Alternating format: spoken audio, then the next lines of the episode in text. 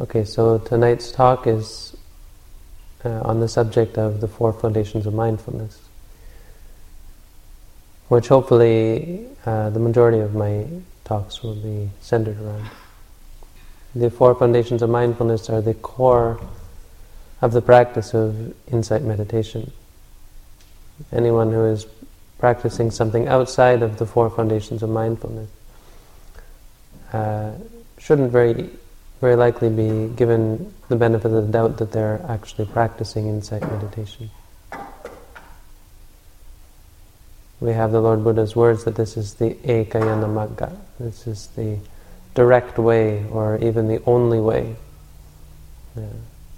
It's a straight and perfect way for the realization of uh, freedom from suffering in its various forms.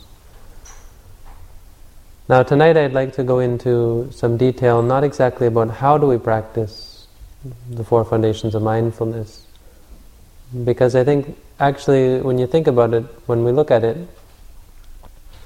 uh, the how is never really a big problem. We've got lots of people who can show you how to practice.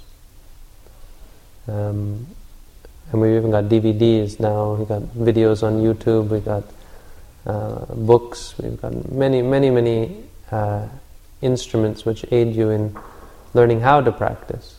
Now, the problem for most people is not uh, not generally how; it's why. Why, why, why?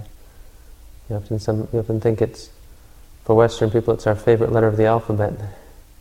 We like to bring this one up a lot. Why, why, why? And this is generally what stops people from practicing. It's not how, it's why. Why are we practicing?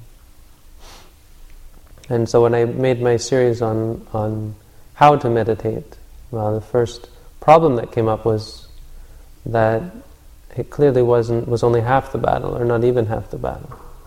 I mean, people were saying, "Great, great, great," but why? Why should I practice meditation? I'm not a monk.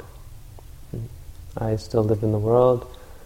No, life is life is great. Life is fine. You know, well, actually, there's, you know, I've got lots of suffering and, and problems in my life, but, you know, I get by. You know, I, I make a living, maybe stressed out or have trouble sometimes, but, you know, I find ways to keep my, my head above the water. So why should I practice meditation? And so I made another series of videos, or I'm in the process. We've made, I've made altogether four four of the five videos which I intend to make. And these new five videos are, uh, they're called not how to meditate, but why. And the series is entitled Why Everyone Should Practice Meditation. Because the answer to the question, someone gave the question, was meditation, so is meditation only for monks, or can non-monks, should non-monks meditate? And so this is, my answer was yes, everyone should practice meditation. And I have proof to back, I have reasons to back it up. Five good reasons, or the top five reasons why everyone should practice meditation.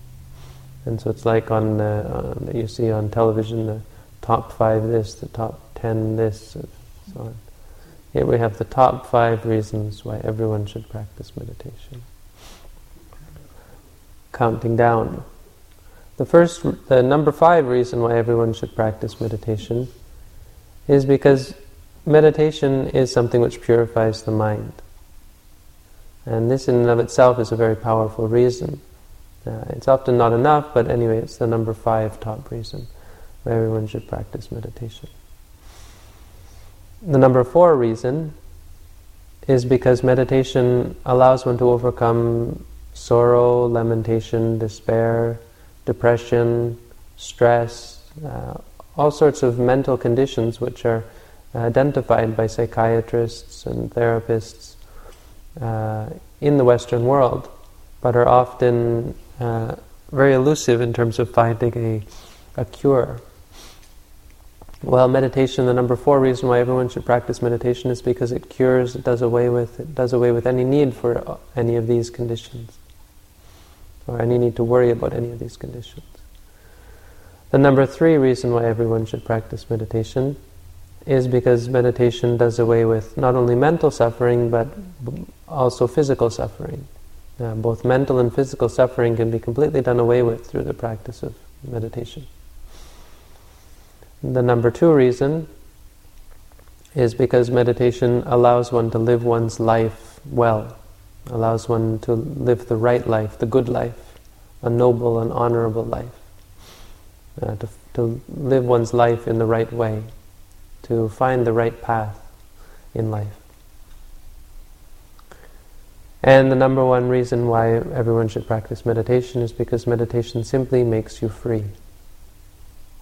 So this is what I'm going to talk about tonight, these five things, and I'm going to sort of back up my assertions as to why I think these things are really and truly reasons why, uh, really, really and truly real benefits that people get when they practice meditation.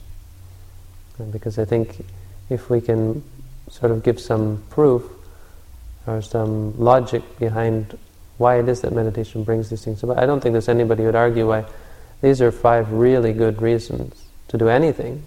If there's anything you could find in, that would give you these five benefits, I think we would all, if we could be sure that it was going to give these things, we would all jump on the bandwagon. So the problem is, how do we know? How do we know that this is real? And so this is what the talk's about tonight. Starting counting down again, the number five reason so we say that meditation is something which purifies the mind. Well, this is something which we may not give a lot of thought to as ordinary people. Sometimes we think about, you know, purifying our body. I've heard about people doing very crazy things to purify their body, and with some success. you know, people going through detox and people taking uh, all sorts of medicines and changing their diets doing all sorts of things to purify their mind, purify their body. And the problem with this, of course, is that the body is something uh, very temporary. It's got a limited lifespan. The body eventually, for all of us, for those of you who didn't know, it eventually dies. You know. The body eventually wears out and, and, and dies, stops working. There's no cure for this. There's no known cure for this. Uh, if someone finds one, I think they'd be they'd be very very rich um, because we we have come to real come to understand that this body is something that you can only purify to a certain extent. It's full of all sorts of um, problems and um, systems which eventually malfunction and simply give out, give in, and stop working. So all of our attention, placing all of our attention on the body, we sometimes forget that really there's another part to who we are, and this is our mind. And this is something which, in a very real way, can be either pure or impure. That much of the time it's actually full of all sorts of impurities. It's got many things in it that we would rather weren't there. And certainly many of the people around us would rather weren't there. Uh, when we have interactions with people in terms of uh, anger or, or you know, even greed, wanting from them, you know, cheating or uh, tricking or, or, hurting them to get what we want, or so on. Um, I think we'd all agree that we, at least we can look at each other and say, you know, I wish that person didn't have that quality, or I wish they were more this, I wish they were more that. I mean, that this is easy. But if we start there, then we can then turn in on ourselves and say, well, you know, let's not be hypocritical here. Let's look at ourselves and say, well, you know, what about how everyone looks at us? Don't you think that they see some things that we could get rid of as well? We wish this about other people. We're always trying to change everybody else. You know, you should be more this, you should be more that. You're not this enough, you're not that enough. You're too this, you're too that. And we, we, we complain and we get angry and we can even begin to fight and to argue. But we ourselves have these very same emotions, these very same mind states. And they're clearly not wholesome either for ourselves or for other people. They create suffering for ourselves and suffering for other people. So this is a very important reason why we should do something about these things. These things are not kosher, they're not cool, they're not good, they're not beneficial. For instance, hatred or anger, um, even frustration or boredom, these are all things which tend to have a negative effect on, on our lives. You know, when we get angry all the time, this makes people not want to be around us. When we hate other people, this creates great suffering, where we come to kill other people or hurt other people or go to war and, or many terrible things we can do because of hatred. Even frustration, we want to be patient and suddenly we get frustrated, we can't take it anymore. And we can ruin so many things out of frustration or, or boredom. You know, we can't do the work we're doing because we're bored, we want to go out and have fun. These are all negative emotions which we would be much better without. But instead, the best we can do is run away from them. Our normal way of reacting to these things is simply to um, find a way to not have to experience them. So when one of them comes up, we, we go watch television, or we listen to music, or we take drugs or alcohol, or you know, engage in all of the many pleasures in life. We run away from the emotion instead of learning to uh, accept and understand and deal with it, and sort of go through it, get over it. And so we're never, we never really have a chance. We're just always running away. And whenever there's a point where we're backed into a corner where we can't run away, where we can't get what we want, then we explode, and, and the anger, of course, has its has its chance. Greed, of course, you can say many of the same things. Addiction, you know, where we all have to consume and buy and eat, and how how terrible the terrible things we do to our own body simply because of our greed. You know, needing this food and that food, uh, we don't even realize it, but we're addicted so much to so many different kinds of food. You know, we destroy our body. Our addiction to sensual pleasures, you know, needing to watch television and you know, surf on the internet and listen to music, and we waste so much of our life that we could be learning, that we could be working, that we could be doing something productive, helping this world, simply in consuming, simply in indulging in you know, basically an escape from the other side, the negative side. Now, meditation, what meditation does is it brings us back to the center. It brings us back to reality. It allows us to th- see things for what they are, and to not see things for what, how we how we judge them to be. You know, when something arises for us, we come to see it simply for what it is. When we hear something, if someone says something nasty to us, we come to see it for what it is, that it's a sound that's arisen and arose because of the vocal cords in that person's throat, and now it, we're, we're hearing it because it touched our ear. And when we see it for that, we, we take it in a very neutral sort of way. And we're able to see with wisdom, no, this person's just, um, you know, that's just the way they are at this point. They may be angry at us, and we understand the thing as it is, that this is simply a reality. And the way we do this, for those of you who are unfamiliar, is we use this mantra or this clear thought. Uh, we create a clear thought where normally our thoughts are all mixed up and messed up and angry and greedy and judging all the time. Instead, when we suppose we hear something, we take this sound, this nasty sound, nasty words, and we simply remind ourselves of what it is. We have this mantra that reminds us that this is just sound. We come back to the reality of it. What's real about it? What's real about it is not the words. That's something that comes later in our mind, which we put together and turn into, you know, nasty words. It's actually just sound touching the ear. So we say to ourselves, hearing. And when we say to ourselves, hearing, we can say it again and again, hearing, hearing, hearing. It, it loses any of its power over us. The person can yell and yell as long as they can yell and scream until they go hoarse our minds are calm, our minds are pure. Because we're with reality, we're, in, we're with the, the truth of, this, of the experience. We've given up all of this delusion and illusion and misunderstanding, which would otherwise create all sorts of suffering. So this is how, my, how meditation, this is one clear example how it, it purifies our mind, how it purifies the mind of these otherwise unpleasant.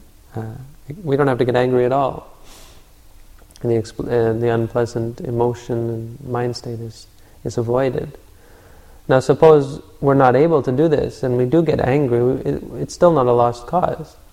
Because when we get angry, well, we still haven't yelled, we still haven't done anything, we're just angry inside. So instead of yelling, instead of fighting back, we can simply say to ourselves, angry, angry, angry, reminding ourselves, hey, this is only a certain emotion that we give the name anger to.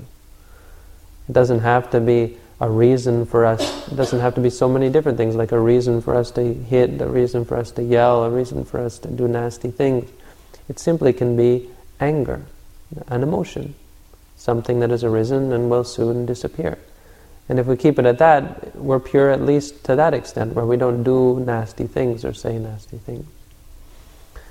Now, once we do this again and again, we, we become pure on on a deeper level.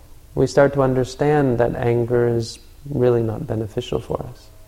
We understand that boredom, that frustration, that hatred, all of these different flavors of anger are, are simply, simply negative emotions that we wouldn't be much far better without. And so we give them up. When we give them up, we, our mind is pure. Uh, and there's happiness, there's peace which comes from that. So this is the first one. Everyone wants, in some way, we want to be a good person, or what we think is a good person. As we practice, we come to realize that things like anger or greed, addiction, and so on, these are things which create suffering for us. And when we come to see this, as we, you know, we want something, we say wanting, wanting. We don't have to go get it If we see something that would normally make us want it, we say seeing, seeing, and we, we feel happy, we feel calm. We don't have to chase after things again and again, things that are addictive or, or things that we are attached to.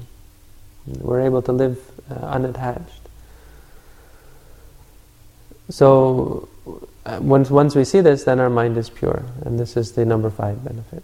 This is in, in brief for those of you who haven't practiced, you have to come and, and actually see for yourself that as you practice, your mind slowly, slowly, slowly becomes pure. This is the number five benefit.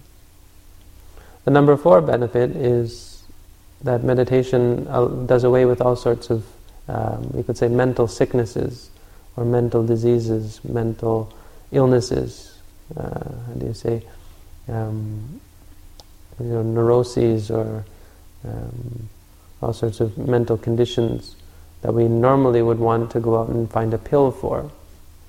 We've got this crazy thing in this country or in this part of the world or uh, in, in modern society. I guess it's now, it's gone all over the world by now, where we have to find a pill for everything. It wasn't enough that we could find a pill for every sickness in the body. We now have to find a pill for every sickness in the mind and somehow claim that know, these pills are going to somehow change our minds in some real way. And the truth is, if you don't change your mind, the pill is the pill is not going to not going to do much except um, you know change the chemicals in the brain. But once you stop taking the pill, those chemicals will just come back. If you haven't changed your your attitude, your way of looking at things, then uh, th- these pills will, in the end, have no effect unless you take them for the rest of your life until you until you die. We have to, but there's a there's a very much easier way to look at these things. And in fact, things like depression, things like grieving or uh, mourning, things like stress, insomnia, um, you know, fear, neurosis, uh, all of these conditions, they're actually quite easy to cure. Much easier than than some of the deeper, you know, emotion like just simply being an angry person or so on. All of these ones are actually quite easy to cure. Depression, people are depressed, it's actually very easy. If someone is depressed, it's kind of like they just don't know, they don't have anything better to do than just sit there and mope. So we give them something better to do. And when you sit there and instead you say depressed, depressed, suddenly you got no reason to be depressed anymore. You know, you're suddenly kind of kind of happy. You know, what it means is your, your, your mind is clear. You know, when your mind is clear, you, you know, there's no, there's no problem just sitting there, and you've got no reason to be depressed. You could just sit there all day and saying, depressed, depressed, depressed. Because you, you, you feel kind of neutral about it, kind of peaceful about it. And when your mind changes like that, then you can change your life in, in a very short time. People kill themselves because of these things. People get depressed and then they want to die. They, want, you know, they don't have anything better, they just, this spiral goes on. It's actually a very simple thing to cure if you just you know, reverse the spiral or stop the spiral where it is. When you feel depressed, say depressed, depressed. When you're thinking, thinking, thinking, just know what you're doing all the time. Know what's happening all the time. You create this clear thought, and it replaces the old thought. Know, there's, there's no reason because another thing is that all of these um, conditions they take concept as a as an object. Like you're depressed because you lost your job, or you failed, or your family situation is no good, or so on. But all of these things are just thoughts going on in the mind, and the reality of it is you're just sitting here, and you can you got a choice. You can sit here depressed, or you can sit here and and uh, and live in the in the now, in the reality of it. You know, depression means thinking about that thing, the problem that's in the past, or maybe a problem in the future, or so on. Reality is is you know now I'm sitting, so you just say to yourself sitting, or you take one of the many meditation objects which we which keep us in the present moment. And when you do this, you, you know, there's no reason for us to be depressed anymore. You know, there's no stimulus coming in except these thoughts. So we say to ourselves, thinking, and then we come back again to the present moment. The reality of the situation is fine. It's some kind of concept that we construct that's still in our mind that we're sticking to. That's making us this way. Another good one is insomnia. Many people they they suffer from insomnia where they can't sleep. So the first thing I always tell people is don't worry, in meditation you don't have to sleep. You can lie there and meditate all night and you'll be just fine. And this makes people happy. You know, this is something, this is the first step to getting overcoming insomnia, is to not worry about sleeping. So how do you stop worrying about sleeping? Just lie there all night. And say to yourself, lying, lying, or watch your breath rising, falling, rising, falling. And you feel great. And you can lie there all night and wake up and get up in the morning, even if you didn't sleep at all. Uh, you'll find that you're well rested. You're you're maybe a little bit dazed. You know, something new. You've never done that before. But you feel better, and you do this again two or three nights. Actually, usually the first night it really works. The first night, normally you're you're there all night having this panic attack that you can't sleep. Now you say to yourself, "Great, I'll just lie here and do meditation, rising, falling." About five minutes later, you're sound asleep. Why? Because the mind lets go. There's no more, you know, there's no reason for us to not have to sleep, not be able to sleep. There's nothing to do with our lying position or our health. It's our mind. You know, it's not real. There's no real problem there. You know, the bed's fine, you know, your body's fine, the air temperature is fine, everything is great. But the mind has a problem.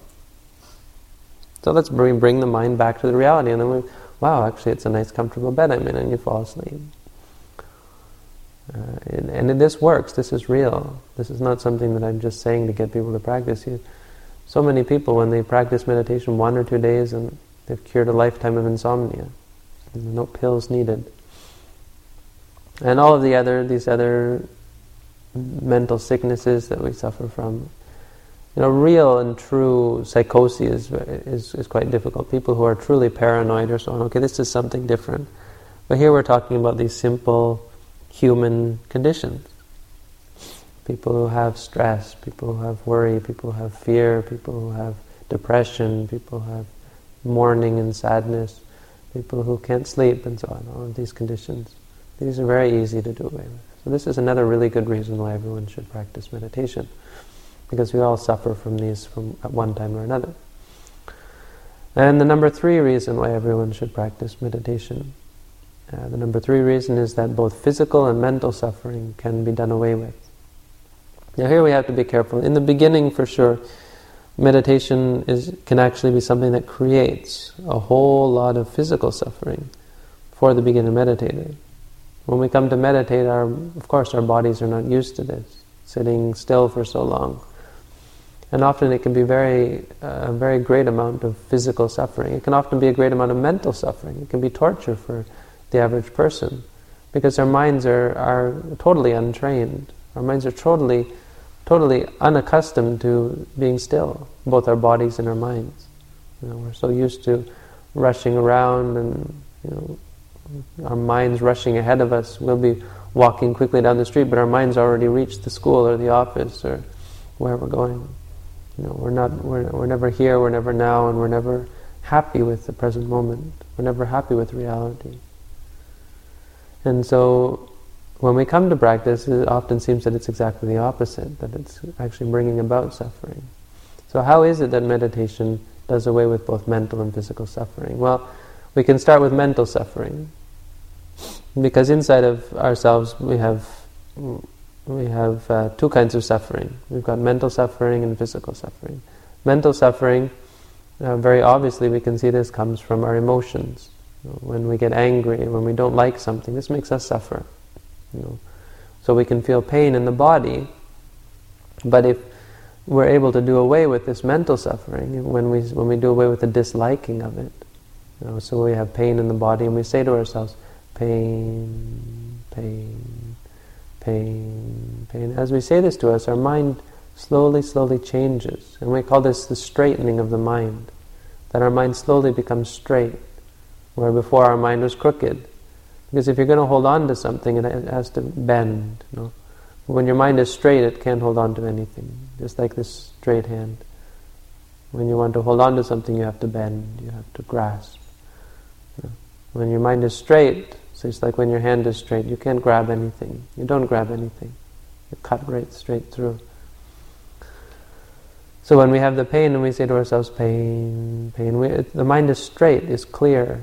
It's perfectly in line with the reality of it. Not liking or disliking the experience. So in this case, the disliking doesn't arise. When the disliking doesn't arise, well that very disliking, that is mental suffering. Without disliking, there's no mental suffering when something good comes up and we want it, we want to go after it. So we say to ourselves, wanting, wanting, or even just seeing, seeing, or we think about something about thinking, thinking. And we don't have to chase after it. Now, why is chasing after good things a problem? Well, okay, so we get what we want and we feel happy. We also like it, we also enjoy it, and this reinforces the sort of the, yeah, yeah, getting, running after it was a good thing because it gave me what I wanted. But no matter what it is, that thing that you get is incredibly, terribly impermanent. It lasts for a short time and then the happy feeling disappears. You know, maybe you're listening to music and you know it makes you happy for a short while, but then you get bored of it. Or, or you want to go into something else and find something else. And this is how it works, because once the happiness disappears, well, you've reinforced this idea, yeah, I got something out of that. So where can I get the next one? And you, you reinforce this desire. This is how addiction arises. Addiction doesn't have to just arise with towards towards um, medicinal drugs. It can arise towards the television. It can arise towards music. It can arise, of course, towards people. It can arise towards food. It can arise towards so many different things, and it's the very same, even from a scientific point of view, it's the very same chemical reaction going on in the brain that you that we normally associate with uh, hard drugs, uh, addictive drugs. Well, all of these stimuli, stimulus, all the stimuli from the world around us, these are also very much addictive. And what happens when we don't get what we want? You know, we we strive and we strive to get it. We feel unhappy. We feel uh, uh fail a failure that we have failed to get what we wanted, and this is what leads then to the anger. It leads to the upset, leads to the frustration. You know, when we can't get what we want. You know, we wanted to get a job and we didn't get the job. We wanted to pass a grade and we didn't pass the grade. We wanted to get this, we didn't get this. We wanted to, um, so on and so on, so many different things. When we can't get what we want, it's very clear. We we set ourselves up for this. You know, this pleasure system is working in the mind and it doesn't come to its fruition and it leads to a state of suffering, a state of unpleasantness. So when we do away with these things, then our mind is, is free from suffering. Now, as far as freeing our body from suffering, this is a whole other issue. And this works on several levels. The first level, or the, I guess the most um, obvious level, is that meditation sort of releases the mind's hold over the body. Uh, that many of the sicknesses that exist in the in the body are actually caused from simply from the mental stress. You know, this is we understand even in the West that stress is a real cause of, of sickness. You know, it can change the whole way, uh, the way our whole body works. When we have um, anger, or when we have fear, or when we have worry, all of these things they build up and they, they accumulate in the body. Even when we have greed, you know, we, we, we, we attack our body with so many different things, be it food, or be it drugs, or alcohol, or even just live sitting on the couch watching television, you know, uh, so on and so on. All of the many things we do, lying in bed when we should be getting up and doing something the things we do to our body, we can cha- we change these and we live our lives. We we maybe even eat less, or we um, we uh, all of these the things which we need need we give up, um, and we stress less. We get angry less, and so our bodies are are very much uh, in a, more in a state of rest, in a state of, of tranquility, in a more neutral, balanced state.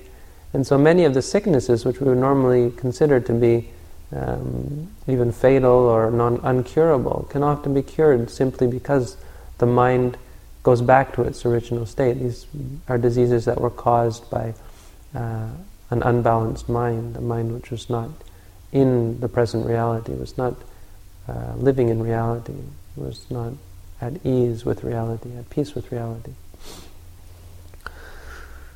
Uh, other ways that, that the body is helped through the practice of meditation, well, the practice of meditation is a kind of uh, bodily training as well. The walking meditation, for instance, uh, is something which helps food digest uh, peacefully. Um, something which allows the mind, the blood to flow through the body, and so on. Um, and and so on. And anyway, I, I, think the bodily suffering one of the one of the ways that we the most important way that we can overcome bodily suffering is by realizing that it's not really suffering at all. That actually the pain is something which exists only in the mind, and this is something that is not obviously clear to us. The most important way of getting rid of bodily suffering is simply to realize that it's actually just a physical sensation which the, bo- the mind interprets as painful um, because because of how it's used to or because of um, the way it's conditioned. So when we do say to ourselves, pain, pain, if we do it um, intensively, if we practice again and again and again, we see that actually sometimes it, or oftentimes, and eventually it, it uh, all of the time, it simply goes away. That the pains which you know plagued us for years or all throughout our meditation, they simply disappear and they never come back. And uh, that we realize that we still feel the sensation, but it's not painful. Our, like our mind has given up, our mind has changed in regards to that sensation. So this is the third reason why everyone should practice meditation, because it overcomes both physical and mental suffering. The number, the top two, the number two top reason why everyone should practice meditation is because it puts us on the right path. And of course, this is um, sort of something which we don't really like to hear this idea of the right path. I mean, we all like to say that you know everyone has their own path, and uh, you know what you, what's right for you is right for you. Your path is right for you. And my path is right for me, and they're not the same path. And this is not what I'm trying. To, I'm not trying to refute this.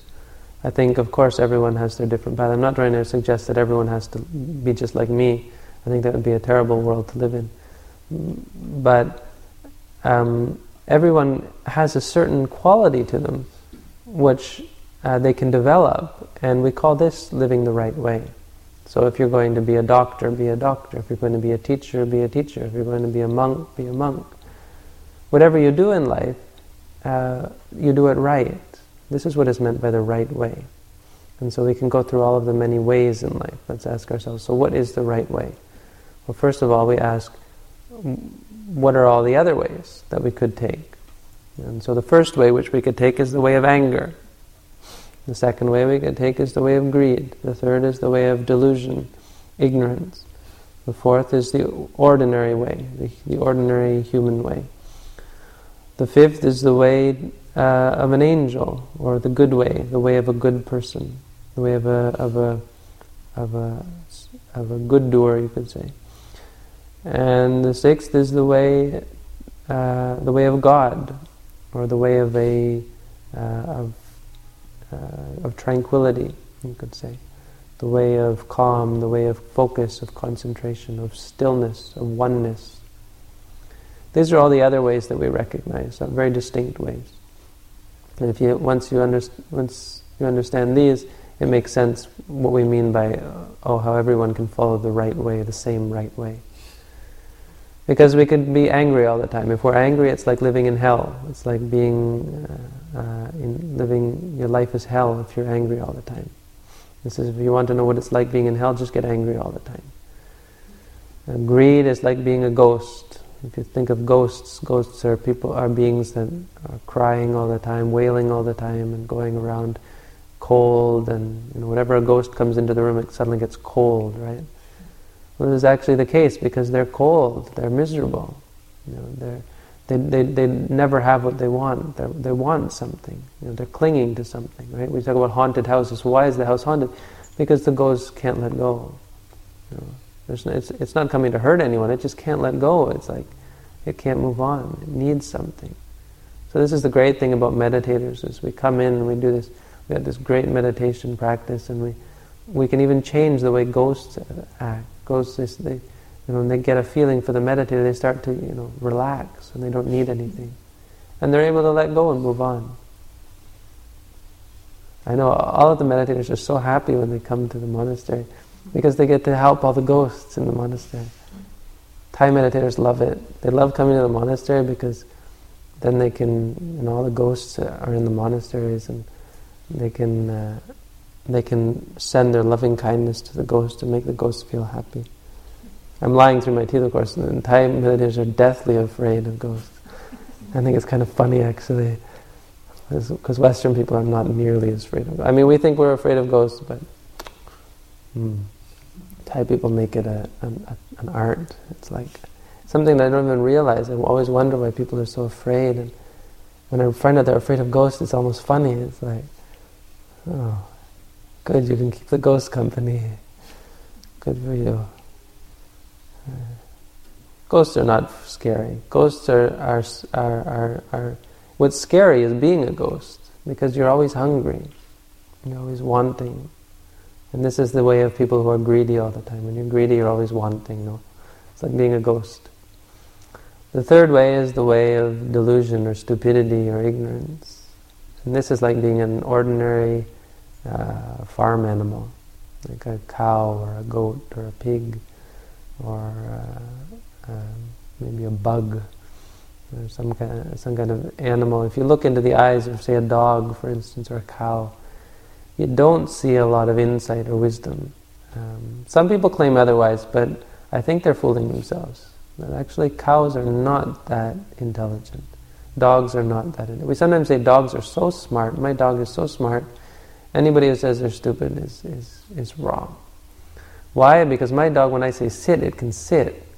I think, wow, you know, let's send it to university. a dog, look, when you say sit, it sits. Maybe it's the next Einstein. no, we've got to be we've got to be clear about this one. And you know, smart for a dog is clearly still incredibly stupid for a human being. But there are many human beings who, who refuse to uh, do anything to make themselves smart, that they're very content to live like dogs or pigs or cows. And we might even know some people like this, people who just don't care, people who are content just to live and eat, eat and sleep and indulge in sensual pleasures uh, without, without having any care or thought for uh, enlightening themselves or learning more people who would never think to come in and listen to a talk on, on meditation, they think, oh my God, what a waste of time. You know, it's a Saturday night and you're going to the monastery? you're crazy. You know, these kind of people. These kind of people are, you know, living their lives like animals. There's no, there's no noble, honorable uh, quality to their lives. So this week I was like living like an animal. Living like a human is living like most of us. We don't do very good things, but we don't do very bad things. So we just kind of live, and we sort of make this society, make the, our societies run. And I think we slowly, slowly ruin this planet, uh, to put it bluntly, because we we don't really have any care for anything. We're not trying to improve the world. We're not trying to, you know, get out there and run for Congress or try to change things. We're just kind of content to live our lives, you know, live our lives, work our jobs, run the rat race, and get old, sick, and die. And okay, so well, maybe I'm, it's painting it a little bit negative. It's not quite so negative. It's kind of, you know, it's a reasonable way to live. We all understand, you know, nothing really wrong with it.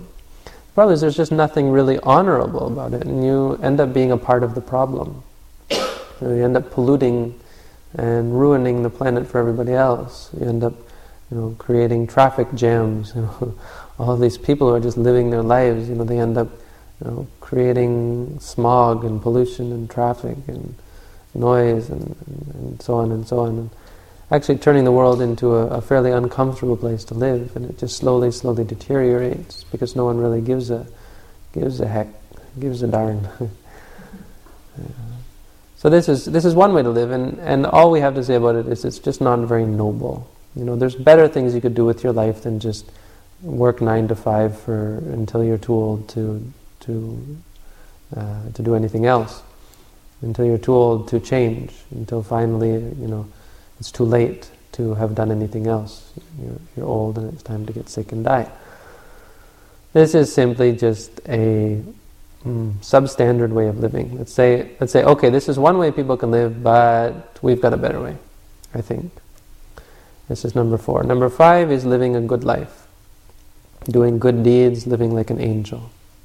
And this is a good way of living.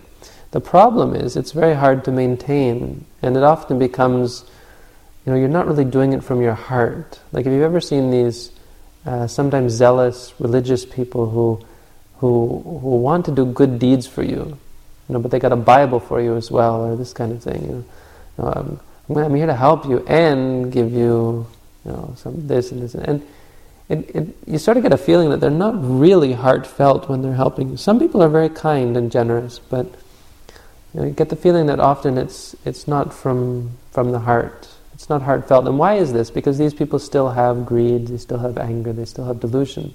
They've still got a problem inside. They're still not perfect. So we've got a better way. This way is not really worrying so much about doing good deeds.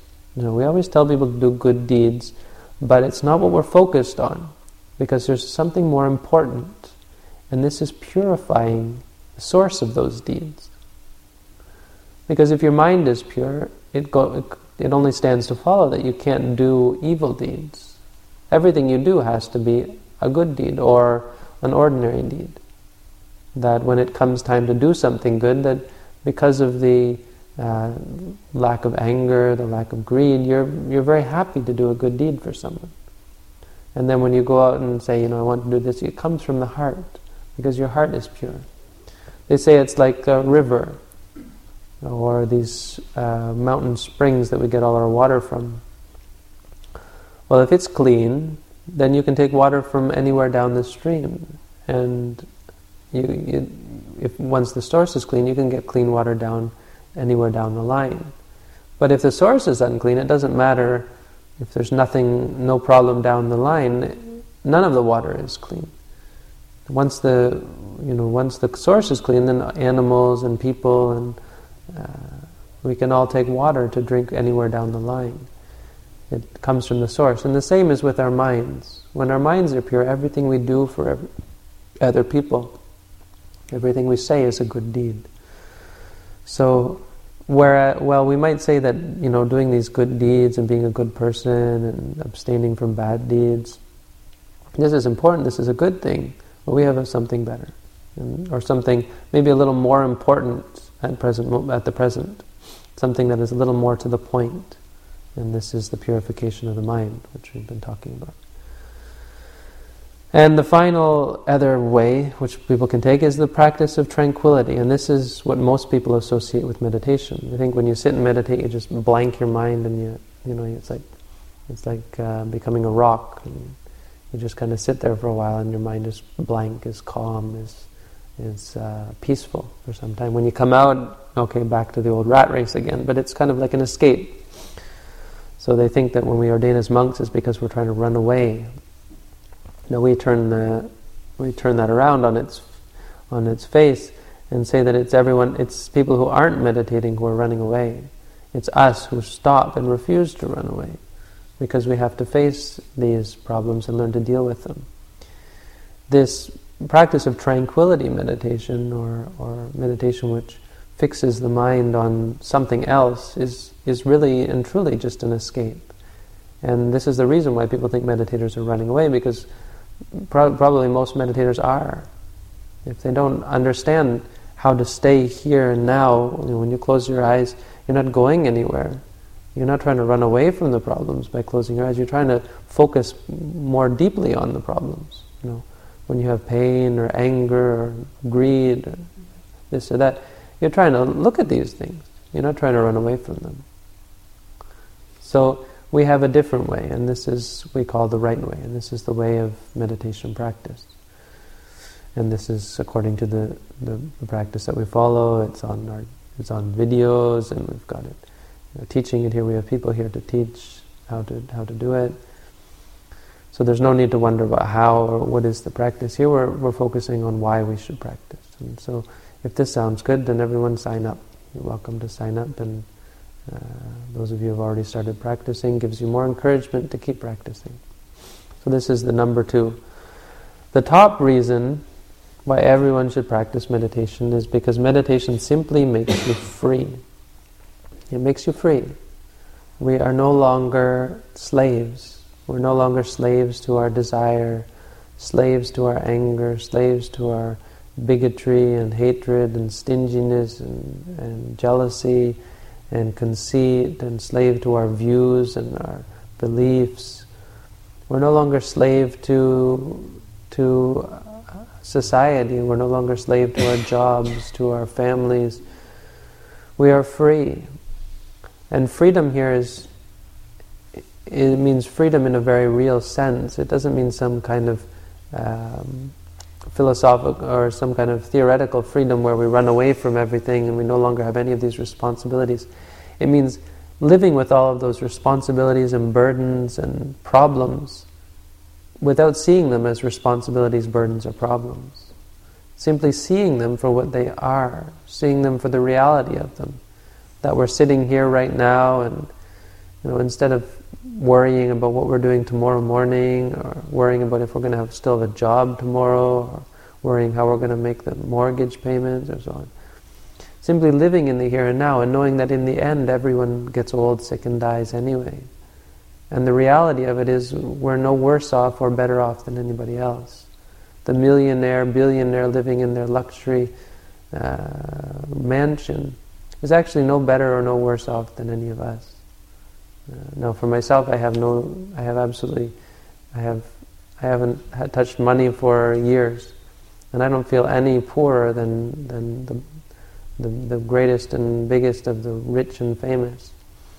In fact, it kind of feels like a real happiness. And this is something which people notice when they begin to practice meditation that the, the, the letting go is the happiness, the giving up, the not having. You know, having is something you have to hold, something you have to carry. In the time of the Buddha, there was even a king who left his kingdom behind. And he went off and sat under the tree and meditated, and he closed his eyes and he said, Oh, what, so, what, what happiness, what happiness. Aho sukhang, aho sukhang. Oh, what happiness, what happiness. And all of the monks thought he must be thinking back to when he was a king. You know, for sure he must have slipped and he must be thinking of, mm, he must be thinking about all that happiness he had. So they went to tell the Buddha, and the Buddha called him over and said, What? And, and, and he said, Well, he said, You know, it's up to the Lord Buddha, you know, you're going to punish me or, you know, instruct me. The Lord Buddha knows best. And the Buddha looked at him and he said, He's just happy because he has nothing. He's happy because everything, all of the, you know, being surrounded by uh, guards. You know, when you're king, you have to always worry about, oh, they're going to revolt, or oh, there's going to be uh, famine or oh this or that, assassinations and intrigue and I mean think of our lives, all the things we have to deal with. It's like when you have nothing, you just you just live. And so it doesn't mean that we all have to you know, go and live under a tree for the rest of our lives. It has to do with the mind. When we live our lives and we're not worried about anything, we're not concerned about anything. It doesn't mean we don't do anything. We, in fact, when you know, some people wonder, well, does that mean we just sit around and stare at the wall all day? And you know, the, the guy comes for the, you know, for the mortgage payment, and you just say, oh, I don't care. That's not what it means. It means you do what you, and it's not what happens either. When you practice meditation, you don't become like that. When you practice meditation, you do everything you do, you do better because your mind is clear. You're not worried, you're not angry, you're not averse to anything. Someone says, Can you take out the trash? You don't get angry or upset, oh, again taking out the trash. You just do it. You get up, standing, you walk, walking, you see the trash, you say seeing, you pick up the trash, lifting, you move, moving, moving. You're aware all the time. And there's no thought, oh, this again, this again, oh, this is garbage, smelling.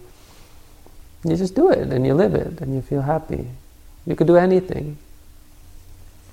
You can uh, find happiness anywhere. You're free. You don't feel stuck to anything. When things change, you change with them. If things stay, don't change, you don't change. You stay with them. You're patient. Patient in change and patient in stability. When things don't go away, you just live with them. when new things come, you adapt to them. This is what it means to be free. It doesn't mean running away. It doesn't mean uh, finding an escape. It means freedom here and now, freedom from, not freedom to. Uh, we're not trying to do anything new. We're trying to be free from suffering. Free from three things, in fact. One, we're free from our own uh, unwholesomeness free from our own negative mind states. Two, we're free from the bad deeds that we might do, the bad things we might say or do because of those mind states. You know, free from karma, we say. We won't do anything bad when we don't have bad mind states. If we don't get angry, we never yell. We never kill, we never hurt. If we don't have greed, we never steal, we never cheat, we never lie. If we don't have delusion, we never uh, oppress other people. Uh, we never try to uh, hurt other people for our own benefit or so on. Try to make people uh, look up to us as we're, make people afraid of us or so on. And the third thing is we are free from suffering, of course, because when we stop doing bad deeds, we don't suffer from our own uh, evil. You know, we don't have enemies. Uh, we don't worry about enemies. You know, we've we've given up uh, any idea of creating suffering for ourselves or other people. And whatever suffering that comes to us, we're able to see it simply for what it is and not suffer as a result of it. This is the number one reason why everyone should practice meditation. And so this is the talk tonight. Why everyone should practice meditation. I've given five good reasons. Now all that's left for you to do is to pick up a copy of our DVD. now, I love this because uh, you always hear about these preachers and they have these DVDs for sale. You know, in our and all of what I've said here is in our bookstore. Pick it up for a very reasonable cost. Well, here are, we've got a very reasonable cost, and, and the cost of our DVDs is nothing. Our DVDs are given out for free, and but only one per customer because uh, everybody wants one. If you have friends, you can take one for your friend. That's not a problem.